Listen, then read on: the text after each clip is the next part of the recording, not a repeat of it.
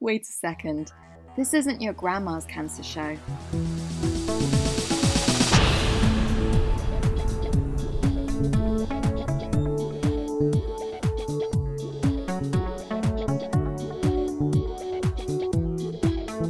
Not your grandma's cancer show.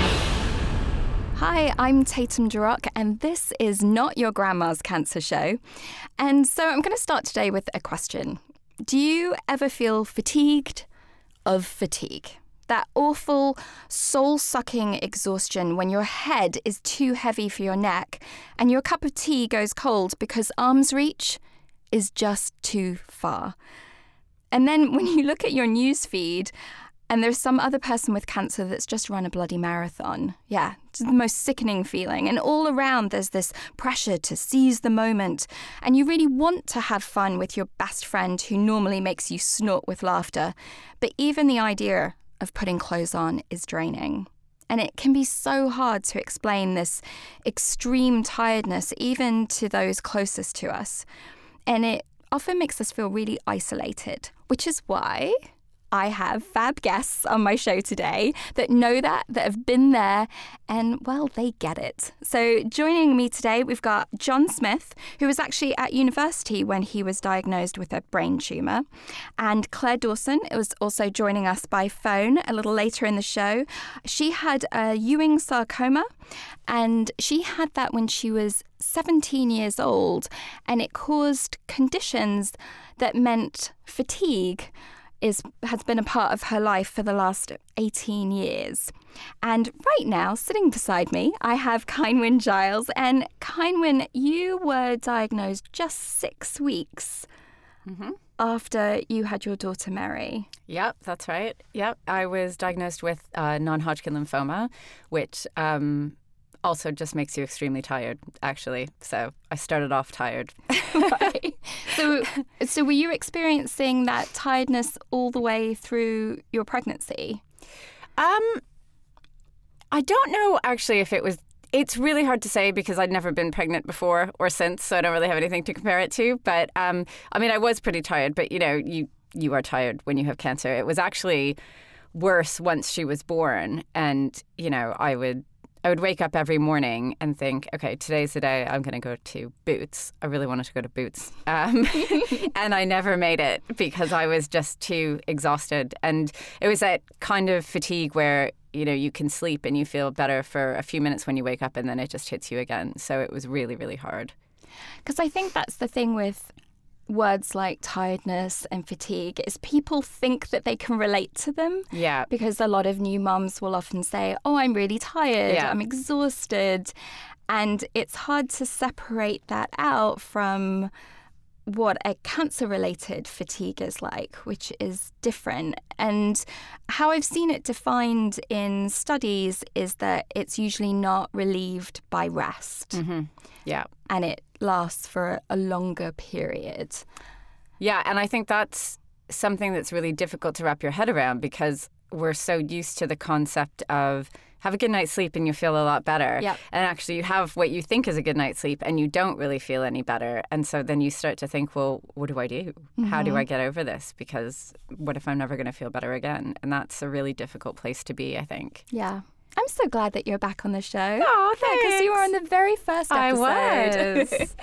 and we were talking about scanxiety back then. Yep. Yeah. Yeah, I still have that. Yeah. Yep.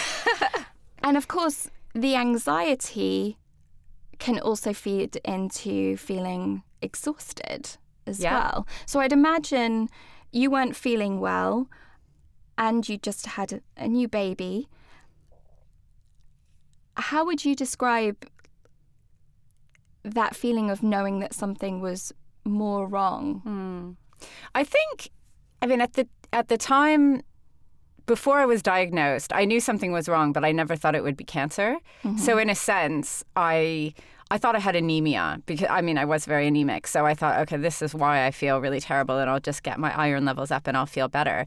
And what was confusing to me was I think actually once I'd finished treatment, because once I started treatment, I actually felt a lot better, which I know a lot of people, you know, they have the opposite. They feel fine and then they have treatment and they feel terrible. I felt so awful before I started treatment that once I started having it and it kind of started beginning to knock the cancer back, I all of a sudden I could get out of bed. But then, you know, your whole your goalposts have shifted because actually I was running 10Ks beforehand and now like getting up and walking down the corridor and brushing my teeth was a big achievement. Right. And that's a really big change. Um, Um, and then to, to do that, go through all the treatment, which of course by the end was making me really fatigued, and then think, right, okay, I'm going to, I'll pick up where I left off. I'll get back to what I was before. And not, to not be able to do that is really, really difficult. So you had the expectation that your energy would Mm. come back to you. Yeah, sure. I thought, okay, well, and like you mentioned at the beginning of the show, you see all these people running the London Marathon who have had cancer, right? So, not that I really wanted to run the London Marathon, but you know, I thought, okay, I can go back to running 10Ks and Yeah. I'll, I'll have all kinds of energy. And actually, that's that's never happened. I, I don't think I've ever got back to the energy levels that I had before. Yeah. And how does that make you feel?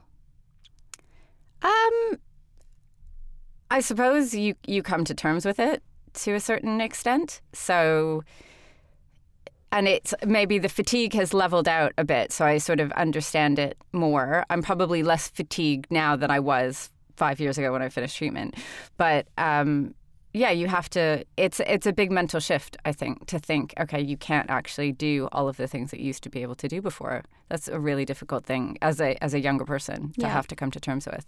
So you had mentioned to me there was one day that you went out for a walk with your daughter Mhm. shortly after finishing treatment. Yeah, yeah, Um, yeah. I um.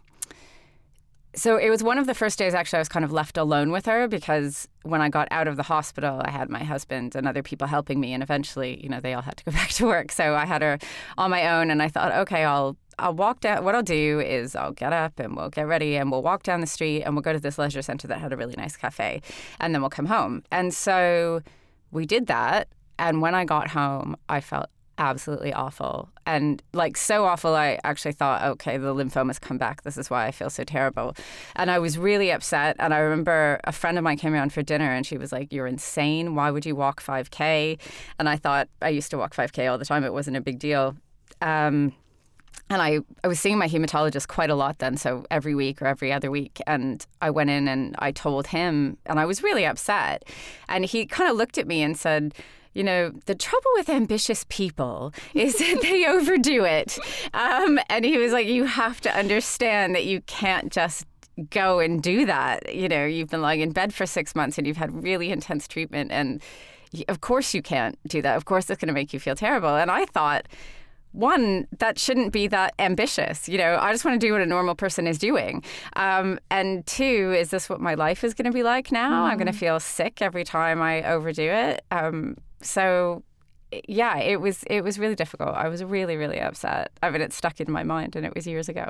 Yeah. Yeah. And I think that's something that's particularly for younger people Mm-hmm. that started maybe with a higher energy level, whereas, you know, doctors are often used to seeing people at later parts of their life where maybe they've already eased up a little bit with their activities, but to go from such a huge shift Yeah. of energy to not have it. And did that did what he say said did that help you to kind of get your head around it or did you still find a resistance? Yeah, probably not. Uh, now I think about it and think, oh, you know, maybe he had a point. But I think my approach. I mean, maybe it's always been my approach in life has been more crash and burn than sort of, you know, slow and gentle management. Um, and like I said, when he said that, I remember thinking, but I'm not being overambitious. This is walking that far shouldn't be be out of my reach, right? Yeah. So I was pissed off as well. Like, why why me? Why do I have to be the one that's tired? Um, I think if I look at it now, I think, okay, yeah, of course. I, anybody in my position who had just come out of the hospital after being in there for six months, no, of course you shouldn't walk 5K. I mean, that's ridiculous. um, but I think it's it's taken me a long time, and I still do. I'm really tired right now. um, I've had- say you haven't had a day off. no, I haven't had a day off in about nine days. I worked all weekend, and it's been fabulous. And I, you know, I love my job, obviously, but um, yeah, I feel quite tired, and I kind of, I know I need a rest. Um, and but then I think of all the things I have to do, and I think I don't have time for a rest. So, So I'm so heading for a crash. Um, so we'll talk about things that might help manage that crash a little bit later in the show. Mm-hmm. yeah, I'm looking forward to Um, some tips. Yeah. So, in terms of where you are, you have some now, you Yeah. have ongoing treatment that Yeah. you receive. Does that also contribute to your tiredness and fatigue? Yeah, so I get um, immunoglobulin replacement therapy every month, and that's like sitting on an IV for sort of four or five hours. And I think maybe it's that actually. I mean, I joke that I'm heading for a crash, but it has forced me to manage myself a bit more effectively because it makes me feel nauseous and it makes me feel really tired. And again, like most people, you know, at the start when I started this therapy, I thought, I'll just push through it. Like, you know, how bad could it be? I can still go out for drinks. Um, and having done that a couple of times and then finding that it, it actually makes the effects of the treatment last longer. Um, I had to stop that. So now I'm I'm pretty strict with myself that I I get my treatment usually late afternoon. I come home, I eat dinner, I go to bed, and I try not to book anything in for the next morning so that I can rest because I really found that when I if I force myself to go out at night or force myself to get up early the next morning, it means that instead of sort of feeling better within a day, I, it takes me 3 or 4 days. Um, and yeah, that, I mean, again, that's been a difficult lesson because you don't want to be the person who says, I can't go out because I'm having my infusion, and no, I can't have that meeting, or I can't see you the next morning because I'm supposed to be resting. Um, and for a lot of people, actually, to be honest, I think a lot of people are sympathetic when you explain it to them, but you feel kind of like a loser. 'Cause that's the thing, we're so hard on ourselves. Yeah. I mean, like you said, a lot of people can understand. Maybe not immediately, Yeah. uh, depending on on how it's how it's relayed. But I think a lot of it is pressure that we put on ourselves to to fight through it or not be that person. And Yeah. yet you'd have no problem if someone else was that person. Yeah, I, I mean, I think the way you've described it, it's it is a bit of your identity because I didn't want my identity to be somebody who's sick and tired and needs treatment, and and actually it is. Um, and again, like that's a big shift in your in how you how you envis- how you see yourself, right? I don't want to see myself as a sick person, Mm-hmm. um, and it's really hard to kind of admit that to yourself. So often when I leave the hospital, I usually have my treatment on a Tuesday night, and I usually give myself the walk from the hospital to the tube just to feel a bit sorry for myself. so it's just 15 minutes of feeling like, okay, this is actually a really crappy situation that I never wanted to be in, um, and sort of feel sad about it, and then try to perk myself up on the way home. But yeah. But it's important to give yourself that space. Yeah, to to recognize, I think that it's not it's not how you saw your life. It's not a normal situation. It's not something most of your your friends can understand. Um, and and then it's hard to explain to people because you also don't want to be the boring person who is like, oh, I gotta get my infusion.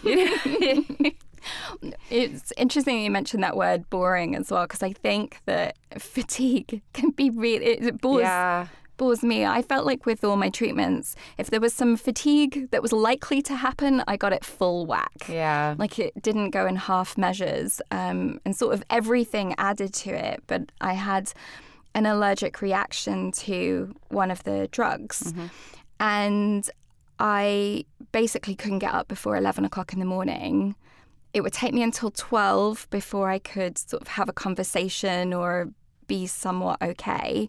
And by two o'clock, I was declining. So if I didn't get things done in this very small window of time between 12 and 2, I was a mess. And after six, I would be practically slurring. I was so tired. Um, and life became really boring. yeah. And and I didn't even I couldn't have the energy to do anything really productive in that time. It was like go to the shops and get some food, Yeah.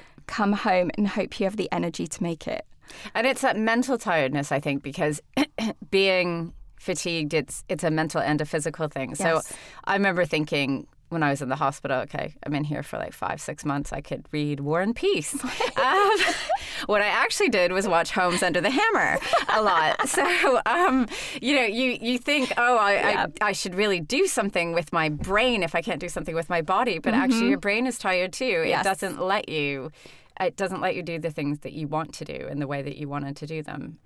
and and we're in the majority in that with fatigue um, apart from always seeing those pictures of people running marathons or climbing everest Yeah. or being sort of superheroes um, is that they reckon between seven and eight people out of ten have fatigue and yet it's really underreported and for about a third of people it can last years afterwards which again a lot Years of after people, cancer treatment. yeah, a lot of people aren't prepared t because there is an expectation of those energy levels coming back.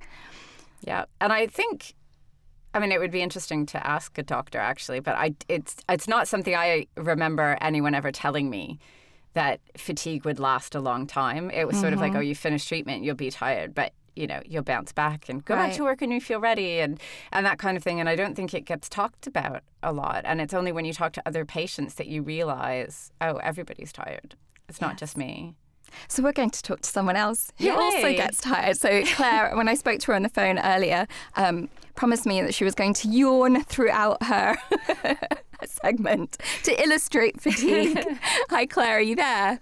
Hello. Hi, Claire. I've stopped yawning for now. Well, thank you. Feel free to yawn at any point. Thank you very much. And thank you for stepping in because um, Abby was going to be on the show and she was happy for me to share this. Um, she was excited to come on, and then this morning was so tired. Yeah. And from she also has um, fibromyalgia that's been caused or tr- yeah caused by her cancer treatment and was having a flare up. So. Um, so hi Abby, we're thinking about you. We love you. Um, and Claire, thank you so much for stepping in. It's no problem at all. As we were saying earlier, it's quite handy. I'm always at home. so I have to so, You're you know, fatigued call and me at home. anytime. Yeah. So, I'll tell you now, I'm sat on the sofa in my pajamas talking to you. oh, that sounds great. Bit of a nice image for you there. Yeah. so, um, so you were diagnosed at 17. Yep, yeah. I've um, I was diagnosed with called Ewing's osteosarcoma, and it's generally found in teenagers and younger adults up to about 25. Um, so yeah, I mean, uh, fatigue before, or I didn't really get in the run up. I didn't notice I was tired or anything. Um, it it was kind of a slow growing tumor, but the treatment itself certainly kicked off an amazing amount of fatigue. Um, And how did you cope with that at the time? yeah, I mean it. It's it's an interesting one because I've because I've had sort of ongoing chronic fatigue more now. Um, it's quite different, I think, the, the fatigue you get when you're on aggressive treatment, which is kind of very physical. You know, you've got lots of other side effects going on as well, um, and there's almost I kind of like, well, it's not surprising I'm feeling like this because I'm on chemo or I've had a transplant. And it kind of, I didn't really expect anything else, to be honest, at the time while I was actually on treatment. And I think I was actually kind of too exhausted to almost worry about being exhausted. Yeah. I didn't have the energy. I was sort of just getting through the days. You know, it was very much just dealing with symptoms as they came up. And I'd like kind of when I was in hospital for most of my treatment. So it really wasn't, you know, there wasn't any option of me thinking, oh, I might pop out with my friends. I just wasn't really well enough. So in some ways, it wasn't it wasn't easier to deal with, but it was definitely very different, and it kind of gave me no choices within it. So I was kind of forced to just sit through it and wait for it to finish in a way. Um, so that was the kind of actual treatment itself. Um, but I think that meant, and, and like you've been talking about, the, the the realization that that might not go away afterwards is the where it becomes more of a head game, you know. Yeah. Um, so yeah, it was. I think it took me. I was going to say it was definitely because I had a stem cell transplant, and they're sort of infamous for knocking your whole system out for quite a while, and I think it was a definitely two or three years of feeling, you know, not not ill, but definitely not right, not right, just tired all the time. And how Like- is mm. and how was that in terms of what your peers were doing at that point in time? Was it also quite a jarring difference in comparison to how much energy those around you had? Absolutely, yeah. I mean, once I'd kind of left hospital, I mean, it took me a good nine months to get back up to being able. I went back to go and do my A levels again because that's where that's where I was in my education. Um, and so going to a big college that was full of sort of 18 year olds, obviously just like they've got too much energy. You know what I mean? Like, it's just like compared to me, just going, oh my gosh, they, you know, they're choosing to run places. I'm like, what are you doing? It's crazy. Um, so yeah, the, and it was, it was. I found that time socially probably the most isolated of my life. I think just being amongst people, and that and at that age, a few years makes a big difference. So I was kind of 20, 21, and they were 18, and I felt I felt different because of that, and I felt different because I had no hair still, and you know, and I couldn't go out to the pub with them after. There were so many things that made me different, um, and I didn't. I think when you when you're in that position of feeling different or isolated, it takes energy to kind of step out and make those connections and sort of fight through it a bit. And if on top of that you haven't got the energy, I think you, I just kind of gave into it a bit and was, you know, had a few years of just being really, just go to college, do my work, go home, you know, just get through the time. Um, I don't think I'd quite fat, you know, I hadn't, I hadn't really acknowledged it as fatigue either. I think I was just, oh, I still feel ill, you know, and I didn't really distinguish it from anything else I'd felt. So, like compared to what I would do now, for example, to deal with it, I was just yes, I didn't do any of those things, and I just kind of wallowed a bit. And I think I did the bare minimum. You know, I knew I had to do studies, and that was kind of tiring enough. So I just got that done. Um, so yeah, it was it was tough. It was tough at that age, definitely. And so you mentioned now, do you have a kind of a, a toolkit that you draw from? I mean, I do, and they like. I don't want to give these like they're you know, sort of the golden rules because they might not work, and they don't always work for me every day. And some days I just want to have a total strop rather than do anything like helpful for myself, you know. um, but definitely, I mean, I think the biggest thing I've noticed about it is that I just have to be really, really organized, and I don't have the luxury of kind of deciding things spontaneously. You know, I, I have to be really good at planning what I'm going to do. Um, I have to give myself time to recover from things. You know, I know if I've got a, a, a couple of days where I've got I mean, I say full days, and that's not that's not anyone else's version of a full day. Like my version of a full day is having to do something. So having to be somewhere and at a certain time, you know, meet other people, an obligation of some sort. Um, I know if I've if I've got that in a day, and I've got that for a few days in a row, I need to have a whole day off of nothing because I will be exhausted just from the sort of getting there and getting out and, and being there. So planning is a really big thing for me. I have to just sort of look at my diary in advance and make sure I'm not putting too many things in. Um, I think the things when I mean when I'm having a bad day, when I'm really am actually I can't leave the flat today. You know what can I do in that moment to get through? Um, I think the first thing is like giving yourself permission because I think there's so many like you were saying that kind of negative chat we have about oh I'm boring. I, I my one is lazy. Oh you're just mm. being lazy. That's mm. my that's my go-to word, and I'll tell that to people, and then and then wonder, you know, then sit there worrying about why they think I'm lazy just because I've told them. You know, it's because it's, it's, it's slightly easier. It's easier to say that than oh I'm just slobbing around. I'm just having like you know that all those kind of words that you can say like, sort of slobbing out on my pajamas. But actually, what I'm doing is resting because I've got this condition, and I don't say that. That's kind of tough. But I have learnt to kind of let myself off. So go, it's all right. Today is just going to be a TV day, or it's just going to be this, you know, and, and just be a bit nicer to myself around the whole thing. And you mentioned your um, conditions were caused by your cancer treatment. Yeah. Can you share a little bit more Um, about yeah, I how mean- that happened? essentially my my tumor was in my chest wall. So just inside my ribs. And because surgery, I mean, it, it would have been possible, but it would have been a very last resort.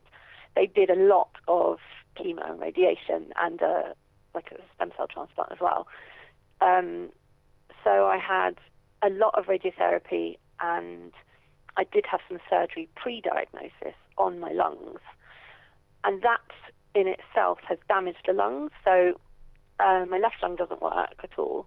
My right lung is kind of taken over a little bit, but they've both got this condition called bronchiectasis, which is caused. I better get this right now.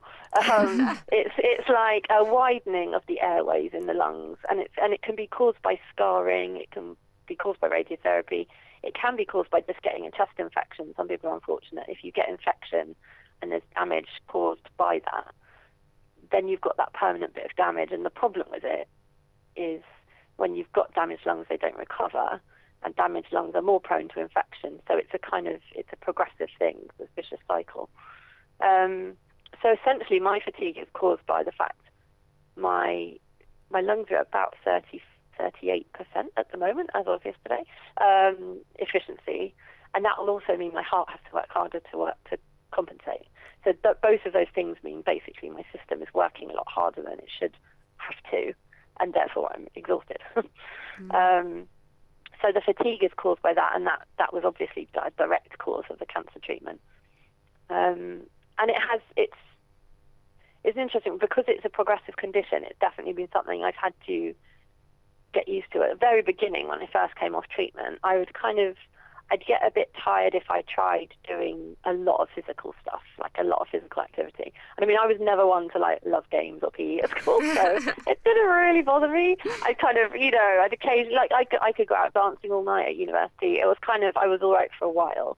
So I did definitely recover from the fatigue from treatment, you know, the, the direct kind of cancer fatigue. Um, I got better from that. But then as the condition in my lungs has got worse, it has, yeah, turned into more of a sort of chronic day to day up and down thing. And how has it been for you talking to other people who also experience that management of a condition that's that's chronic and causes fatigue? Um, I mean, it's been invaluable. Like, really, I, I can't, I can't sort of overemphasize how how important it is to be able to um, it could share the share the stories that you probably wouldn't want to. You know, I don't know. There's always that feeling of burdening other people. If you talk to people who don't understand, there's a kind of. I feel there's this sort of expectation on them that they're going to say something to make you feel better about it, and that's not what it's about at all. Is it talking about things? Right. But I worry that that's how it might come across. Or so to have people who know exactly what it's like is just. I mean, it's great and I mean, it, it, and for a range of different reasons, like practical things, just kind of. I had someone the other day, one of our friends in China actually, um, it was just like, have you got this app that gauges how much water you're drinking? Because by the looks of it, all you drink is, uh, can I say brand names on here? This is like world advertising. I drink so much Coke, which is full of caffeine and it's not good. You know, it doesn't mm-hmm. rehydrate you and cups of tea and just like I get to the end of the day, sometimes I realise I haven't had any water. And things like that, when you've got fatigue, like eating and drinking, it's so important. And I hadn't even acknowledged that if I don't eat properly, I'm probably going to be more tired. Mm. Like really basic stuff yeah. that you can kind of just, it, you whiz it by, you miss a meal and you're like, oh, I'll be fine. Other people do that. And I realise right. actually, I don't have that luxury anymore. I have to be really careful. Um, so we're down to really practical things. But then obviously then there's just the kind of sharing of common like like it, I was just you know listening to what Kynwyn said about feeling boring, and I just I totally get that, and it's a real, real you know the social part of fatigue is what I think you can underestimate. Like having to explain to people, not wanting it to be part of your identity, all of that stuff I totally get. So just being able to talk to other people who get that straight away without having to explain it is um is just really important. I think. Yeah, it was it was one of the things that when I was doing some research for this, that some of the doctors were saying that out of, you know, the common treatment effects, so pain and nausea and, and things like that, that actually fatigue was the one that caused people the most distress. Oh, that's interesting. Yeah, Yeah, because it affects Yeah. everything. It Yeah. does. and and I think it is it's vague around the edges it's fuzzy you can push through but then it catches up with you later and other days you can't push at all and whereas pain is there is a scale you can say my pain is 7 out of 10 you can Yeah. there's there's something that people understand Yeah. Yeah, but actually yeah feeling um depleted um physically socially psychologically it goes to the very core doesn't it? And it's kind of like Tatum, you were well, we were discussing this before the show that, um, you know, I think before you get ill, you have this sense that you can you can always push through or borrow energy from the next day, and actually, when you have fatigue, that doesn't work because you don't actually have the energy from tomorrow to borrow, and if you do that, you end up feeling worse. Um, so there's, you know, it's about learning to pace yourself, which is really hard because like Claire, you said, you know, you have to, that means you have to plan everything because actually life isn't easily paced sometimes. That's not how things work. And, um, and that's a very difficult thing to get your head around Yeah. because we are just so used to seeing really energetic people pushing through, right? I don't need mm-hmm. sleep. I'll be fine. yeah, definitely. And it's been like I found it's been really trying to explain to my friends exactly what that's like. Have you guys heard of the spoon theory? Yeah. Which Yeah. is, I just think it's amazing. It's such a great way of explaining, like, essentially, you've got this finite amount of energy, and in it, and it's almost it's not up to you how that gets spent. Like, as in just getting out of bed, you'll lose a certain amount of your energy, and uh, other people don't even consider that. And it's yeah, it's kind of it's been really helpful. I think trying to have a, and that's come from talking to other people with the condition. They said, "Have you read about this theory?" And it's meant that then you can explain to people who don't get it, who might understand exactly what you're saying, things like pain or, you know, um, pain or sickness or things that you can take drugs for and get, you know, there's something practical you can do. Um, was trying to explain this like all-encompassing, yeah, psychological, physical, like almost spiritual. Like you completely lose, you know, any kind of energy to kind of look forward and hope for things as well. Like all that can be really difficult when you're in the middle of a bad day. Because the spoon theory is you have a certain number of spoons per day, yeah, you, right? you essentially, yeah. I think it came from this girl. It's a really interesting story. The girl was just talking to her friend in a cafe, and she, I think she had something like lupus, a chronic condition that affected her energy, and um, and her friend was saying, "What's it like?" And she basically handed her a bunch of spoons, I think twelve or something like that. Yeah. And she said, Right, you've got the condition. This is your condition. And now explain to me what you do on a day. And so she said, Well, I wake up and I get out of bed. And she like grabs one of the spoons off her. And she's like, Well, that's one of your spoons gone for the day. You've only got a certain number of those to spend on things that you want to do. So you've got to be really careful now. And so she, as she went through her day, you know, Hmm. um, having a shower, washing your hair, that's two spoons. Washing your hair and shower, you know, you have to, you Yeah. have to kind of, you can't It's a big day. Like, oh, you don't understand. Washing your hair, that's a luxury. Like that's a lot of energy because you then got to dry it, and you know all these things that people just te- completely take for granted. Yeah. And if you get to 3 p.m. and you've used up all your spoons because you've had a busy day, I mean, she did say, and it's quite interesting. She says you can borrow from tomorrow's spoons, but that's going to go horribly wrong. Yeah. Because then tomorrow you're not going to be able to like get up and cook. You, you know, and it's it's just a really good example of, you know, having it's it's basically having to make choices about all the things you'd like to be able, and, and a normal person would be able to do, and you've got to choose which ones you prioritize. Um, and yeah, it's really it's yeah, it's online if you Google it, spoon theory. It's a really it's a kind of really nice, simple description of mm. something that actually feels really complicated to explain. Yeah, I really like that too. Thank you so much for chatting with us, Claire. That's a pleasure, absolute pleasure. And Thank you for asking me. Oh yeah, anytime. You'll definitely have to come back and come into the studio sometime too. Oh, damn, that would be exciting. We can- we can let me reserve know, some plan it in my diary. I'll, I'll leave a few days before and after to recover. It'll be perfect. Excellent. All right, Claire. Talk to you All soon. right. Bye. Thanks so much. Bye.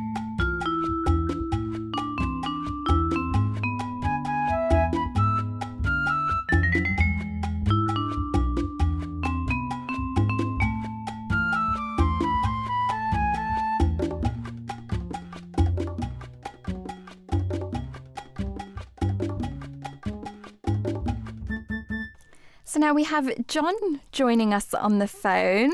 Hi, John. Hello there. Hi, Tatum. Hi, Kynwyn. Hi, John. Hi there. So, John, can you tell me a little bit about what was going on in your life when you were diagnosed? Yeah, sure. So I'd um, I'd literally just um, pretty much a couple of years before just come out of um, uni, and um, I started uh, my first job um, working in the theatre at the time. I went to drama college. I trained as an actress. So I was working the long hours that actors work in bars usually. Um, so I was working and doing all the usual things that people do in their early 20s, trying to start their careers. And I just started to experience some really weird symptoms in around 2004, I guess it was. Um, I first started getting the, the symptoms. Um, and first of all, it was just chronic thirst, uh, thirst and um, tiredness and lack of appetite. And it all really started to impact on um, my lifestyle, I guess, and my work as well, in particularly. And that's how I really first started to notice all the symptoms. And I was going to my doctor and telling him about symptoms for a long time, for um, around a year, I think, from 2004 to 2005. I was going and saying, look, I'm always thirsty. Um, I'm tired. I'm not eating properly. Um, but she just said to me, "You're a young man. Um, you're fit and healthy." She, she, did a certain range of tests to see what was happening. Um, they didn't show any immediate results that she could identify as anything. Um, but she kind of put it down to my lifestyle as a young guy, um, working all hours, you know, partying as well, mm. going out quite a lot, as you tend to do at that age. and because I was working um, the hours that I was working as well in, in the bar and also trying to um, get my, my career on track at the time. Um, she kind of put the tiredness as well down to um, my lifestyle. And I mean, I was literally some days, you know, I'd go to work and then not get up until three o'clock in the afternoon. And um, I had friends as well who were who were going through the same sort of things, but that was due to lifestyle. So I, I suppose I also put it down to the same the same thing, really. Right. And when was it that you went in for your surgery? So it was 2007. So actually, kind of three years after I really started to get um, the symptoms, and it was March the 27th, 2007, which was also my parents' wedding anniversary, so they were, they were very happy about that. Oh. but um, I'd been diagnosed with a tumour, what they thought was a benign tumour, in 2006. Um, so I was, I think I was 24, 25 at the time, or uh, something like that. Um, and I was diagnosed with this benign tumour that they saw in a scan because my eyesight had started to go funny as well. So I was seeing double, and the ophthalmologist put me through um, for the the eyesight scan, and eventually the tumour was seen in 2006. But it was kind of left because they thought it was benign, very small. Um, it was on my optic nerve and my pineal gland, so they just left it until March um, 2007 when I basically woke up one day and couldn't walk, couldn't speak, um, just was all over the place, didn't know what was happening, um, but presumed it was something to do with with the tumour, and basically was um, rushed straight into hospital and into emergency brain surgery, um, where they literally were able to to go in and take everything out, fortunately, um, without damaging my optic nerve um, any further than has already been damaged by the tumour. And that is something that they'd been very worried about the whole time throughout the year since they'd been diagnosed. But once they actually went in and um, and removed it, they also took a biopsy of it at that point. Um, I didn't have a lumbar puncture done in the year to check if it um, had spread at all to my spine or anything, which is obviously the main area where it spreads to when you have um, a brain tumor. But um, it um, had, they found it had spread to my spine at that point. So once they did the surgery, they decided to go ahead and put me into radiotherapy in 2007 as well. And what effects did that surgery and the radiation have on your brain chemistry and, and functions that your brain would have normally have been doing? The zapping. they zapped my brain. Yeah.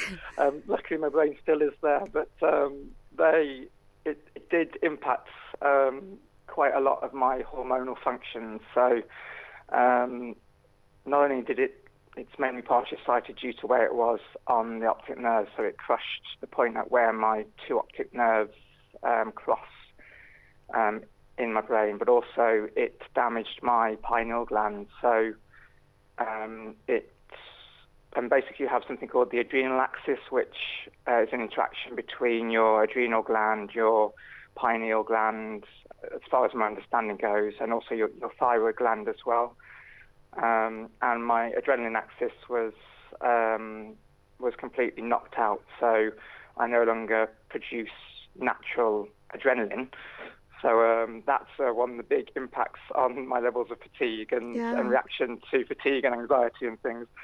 Um, and it also the radi- radiotherapy um, destroyed my thyroid gland, which is in your in your throat. So it came, the radi- radiation um, rays came through the back of my head and through, out through kind of the front of my face, through the mouth and throat area. So it um, destroyed the thyroid gland there. And um, it is also that the first hormone is um, called, uh, it's I have first hormone replacement with a drug called desmopressin, which basically means that my body is more able to now retain water um, in a normal way and function normally with water retention and, and, thirst and so on. So those were the three hormones I've always had um, had um, replaced. But then this year I've just been started 10 years after on a, on a new hormone which um, they found I also need a replacement on, which is growth hormone which also impacts a lot on fatigue and um, energy and sociability as well and things like that. So, yeah, there's a few few little uh, hormones that I'm able to pop pills for and take injections for to get the functions back to normal a little bit, a little bit as much as possible. So I suppose with all of those, you're you're looking to manage them with the medication that you have been given. So yeah, it's amazing. Yeah, yeah pop a tablet and I can almost immediately feel sometimes, especially with the hydrocortisone, um, I can immediately feel when it's starting to work. Yeah. And so for you, how has fatigue impacted your life? Wow. I think it's been, I mean, as we all know, it's been, you know, one of those impacts that you don't expect because you're dealing with everything else that you've gone through. um, and as you're, you know, particularly when I was trying to get after my treatment had finished, after I'd recovered and been weaned off all the, the drugs I was on at the time, um, and, and trying to get life back together a little bit and back on track and, and everything, you, you'll think you, I didn't expect that this was going to be something that I had to deal with. Um, and it has a day-to-day effect, really. Um, you know, just planning what you're going to do um, in the day, your your ability to do things that people around you can do. Um, you know, and you have to kind of adjust your lifestyle to to take into account um, fatigue as well, and and the effects it has on you. And and sometimes your friends and family they don't always appreciate um, how it does affect you and how it impacts your ability to do certain things. Um, I mean, for me, it's had it had a biggest impacts have been on at the time when I was young in my mid twenties. I was still trying to you know keep up. But when I got, as I say, better, I, I don't think I was fully back to myself until about 2010. But um, I was still trying to get my life back to where it was when I was 24, and by then I was about uh, 29, 30. Um, and I was still trying to get back to going out clubbing or going out drinking as much as my as I was, you know, in my earlier years. But you know, I found my friends had all moved on, different stages in their lives, and also I didn't have the um, capacity to be able to go and do it. So I did find as soon as I got better that some friends didn't quite understand that I wasn't able to do things like, you know, going out with them as much or doing certain things. And also, some of the hormones I was missing really had a massive effect on my um, anxiety and reaction to stress as well. So, for a couple of years, I really found it difficult even going into rooms with, you know, more than 10 people or so, or particularly speaking in front of people. And that was a huge change for me, having gone from, you know, training as um, a performer to then having massive anxiety of even Yeah. speaking in front of people in a formal um, situation, but in a social situation as well. Just knowing that I was going to go to a bar or something where there'd be mates all sitting around talking, um, and the anxiety would really kick in, and that was a that was um, affected a lot by fatigue. So I'd push myself to do things and then realise I'm too tired to be in this room having this conversation because I'm dealing with these other symptoms and, and things as well. Yeah, and and you had mentioned the those thoughts in your in your mind. So apart from just the the pushing through, that then the thoughts, the anxiety can turn very critical. Yeah, so you you kind of get to a point where you're like you're comparing yourself with with um, people and and you compare, particularly I think in in work is a big one for me over the over the years when I've had jobs that um, you know I've had some quite intense sales jobs and um, jobs that in a normal person require a lot of energy and a lot of um, drive. And when you're contending with um, contending with you know the medical symptoms and fatigue in particular, um, comparing yourselves to your colleagues or your friends who are able to really push through things like that and achieve what they're achieving, um, you really criticize yourself and say, why can't I do it? And you know you push yourself harder, which isn't always the thing that you need to do. And that's certainly what I realized for myself is that um, you know with friendships, with work, with relationships, with with everything where fatigue has an impact, and you compare yourself to other people who, who aren't in the same situation, you, you criticize yourself. Um, you have to take a step back for a moment and just say, um, look, I recognize what my body is doing. Um, I know what my body needs, and um, I need to recognize at some stage that um, I am different to my friends, and it's not a bad different. It's just you have to know what you need to do for to to be well and to be able to you know get through the day with the level of energy that you have. Yeah, it seems a little bit like from talking to the three of you and, and also factoring in my own experience a bit, there is there's different stages of how you deal with fatigue. And as acceptance starts to creep in and and in Yeah. that form of I accept that I will always be a little bit different. It doesn't have to be bad, but these are the things that I need, that it changes the relationship to fatigue. Definitely, yeah. Um, and also accepting that, you know, it is also partly a natural thing as you grow older, but, um, that your body changes as well. But obviously, our, our bodies, bodies have changed already. Um, but it's also accepting that it is part of life and your handling of it as well is part of who you are and your life in a way, and accepting it as part of you. Um, and that the change isn't, you know, it's not something that's bad. It's just something that is there, and your mates will, and family and everyone grow to understand it. And mine, mine have been amazingly supportive ever since, to know exactly when to notice when I'm, you know, really suffering through um, through fatigue, and will will always be there to help. So that's what, you know, is a really positive thing that you take from it is when you get the support that you need and people recognise what you're going through. Yeah. Yeah, and that that can often take time as well. Because I mean, I suppose with any of us, it takes us time to figure it out. And then it's going to take time for people around us to also really be able to accept that and see that too. Yeah, definitely. I mean, I, I for years, um, the good, a good technique I found was, um, you know, I, I, I know that I don't like to use the word fighting when I say I'm fighting my illness or my, or my um, cancer or, or my symptoms, but definitely when it comes to managing my fatigue, um, I know that I've got a certain amount of energy in the morning or, or, capacity to do things throughout the day. And when I get a moment when I'm really suffering my fatigue, I almost view it as an opponent in my head.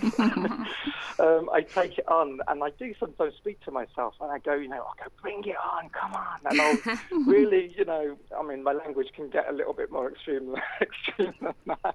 You can totally but, um, share that with us.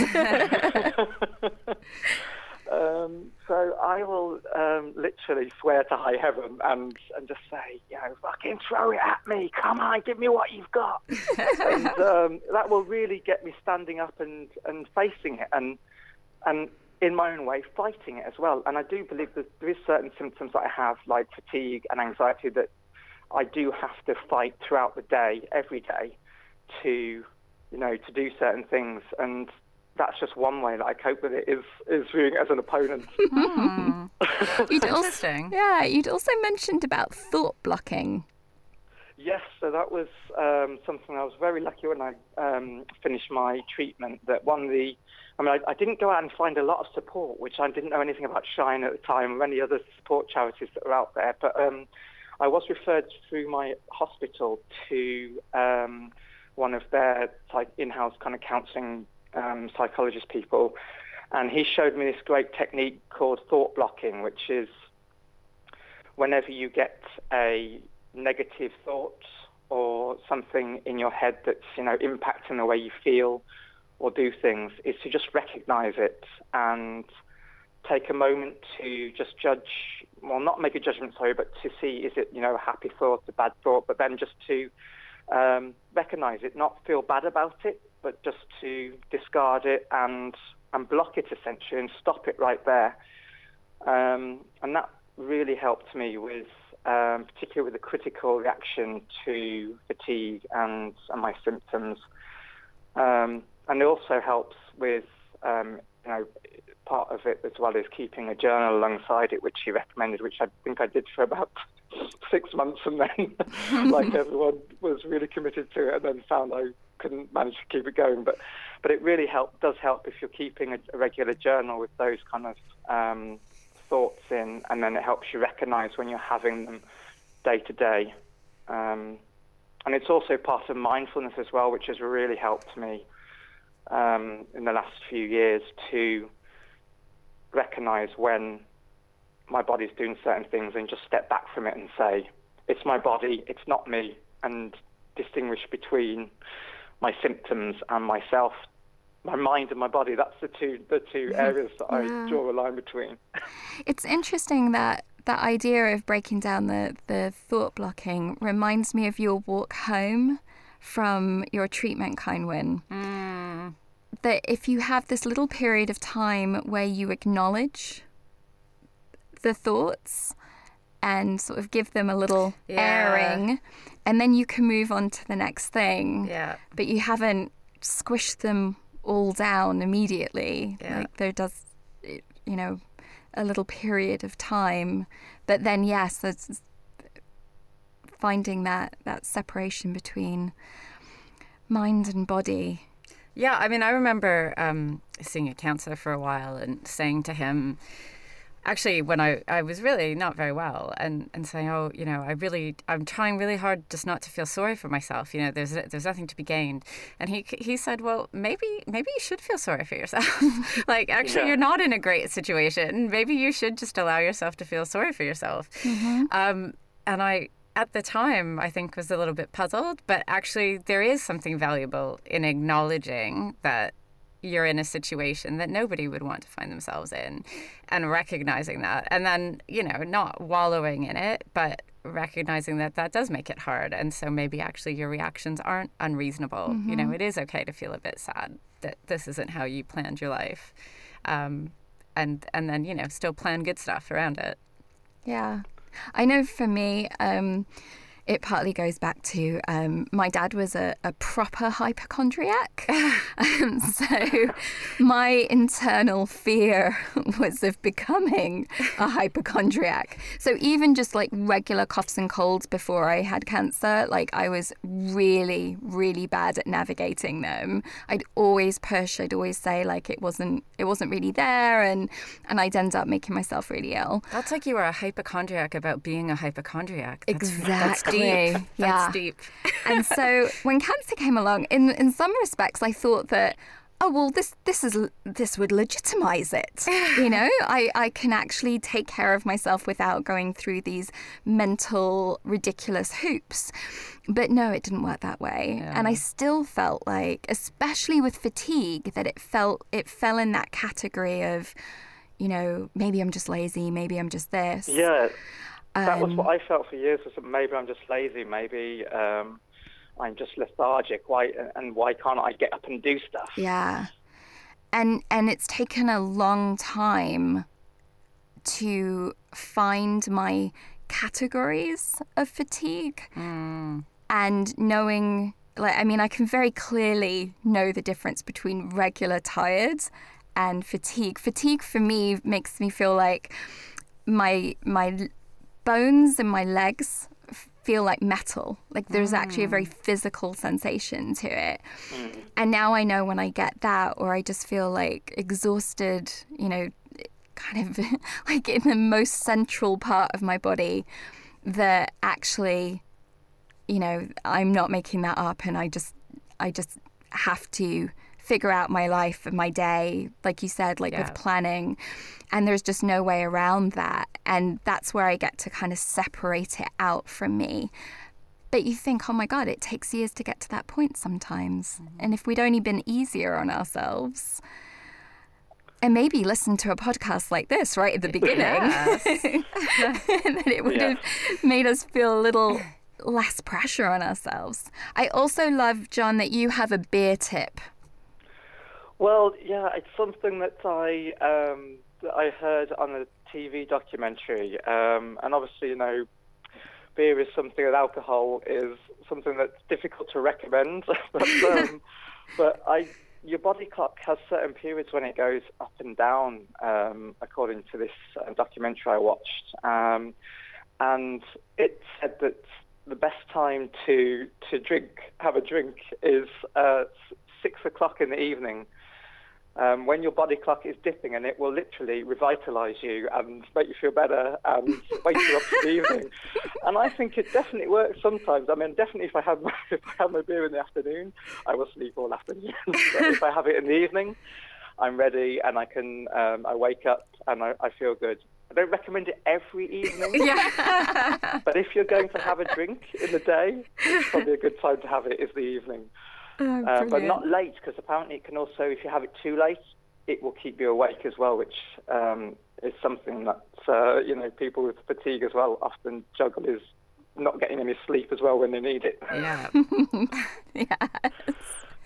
Okay. But yeah, so there's a good excuse for some cocktails and beer. I'm not buying though. I, I love that tip.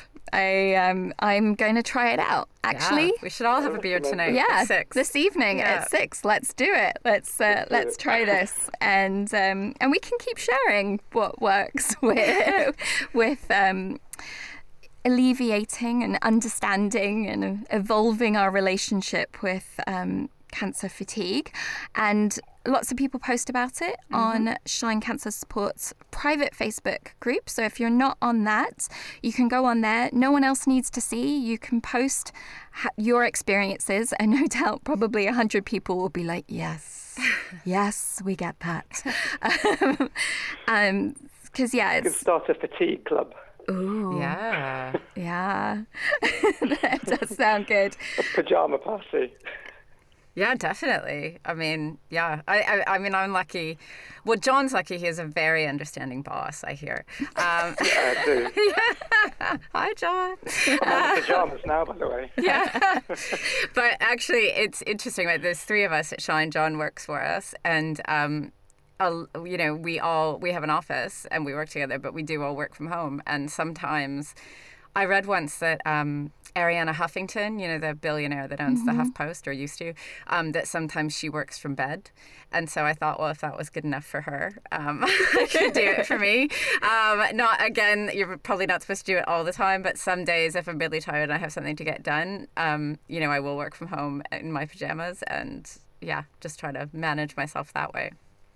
So, yeah. So, John, that's fine. You can be in your pajamas. well, you just sometimes you just have to do what you know you need you need to do, don't you? And Yeah. um, for me, it's um, I always know that I have to when I'm really feeling the worst. It's getting fresh air, getting out for a walk, just 20 minutes out into some countryside and um, or, or to some greenery. Um, it just makes a huge difference. Yeah, I think moderate exercise. I mean, I know that is supposed to help, and actually, I have found that as well. Like toning down my kind of extreme tendencies to want to do a triathlon or something, but actually, like a 15 minute walk outside, just gentle walking, can really make you feel a lot better. So Yeah. yeah, and when when you're tired, that can be hard to think like, oh, I got to Oh, put on my shoes and go for a walk. But actually, once you do it, you do really. I usually feel much much better. It just kind of clears your head and yeah, gives Yeah, you a, know chance that- to breathe. I know that especially missing adrenaline, that if I get to the gym in the morning um, with your body clock and the way the, the circadian rhythm works with with that, um, if I get to the gym in the morning, my endorphins and so uh, I think serotonin and those kind of chemicals kick in and do the same kind of job that um, that um, you know the, the adrenaline does. Um, so it, that will always make me feel better and, and last throughout the day. That's a really good idea. I, I like both of your ideas. I know what I sometimes do is I give myself a pajama day where I give my pos- myself permission to do nothing. Yes. And it's always the day I'm really productive. It's always the day that then I'm like, you know what, I really want to go for a walk. Yeah. Or I really, you know what, I'll tackle that corner of of disorganization or like I'll clean out a cupboard and I'm like, you know, it's my pajama day. But I think, yeah, sometimes giving yourself a bit of a break, then you can do the things that you need to do that will actually make you feel better. Absolutely. Well, thank you so much to um, to you, John, and to you, Kynwyn. Thank Pleasure, you thank you. for Thank you. joining us today. And um, if you have an idea for a show, feel free to drop us an email at hi at shinecancersupport.org and get on the Shine Facebook private page and add to your toolkit of what works for you with dealing with fatigue. Any last words, Kynwyn, about fatigue? Uh, no, I'm going to go home and take a nap. So um, I'll see you guys later. Okay, so nap and then beer at six. Yeah, exactly. Yeah, All right. I got a lot to fit in. Brilliant. Till next time. Bye.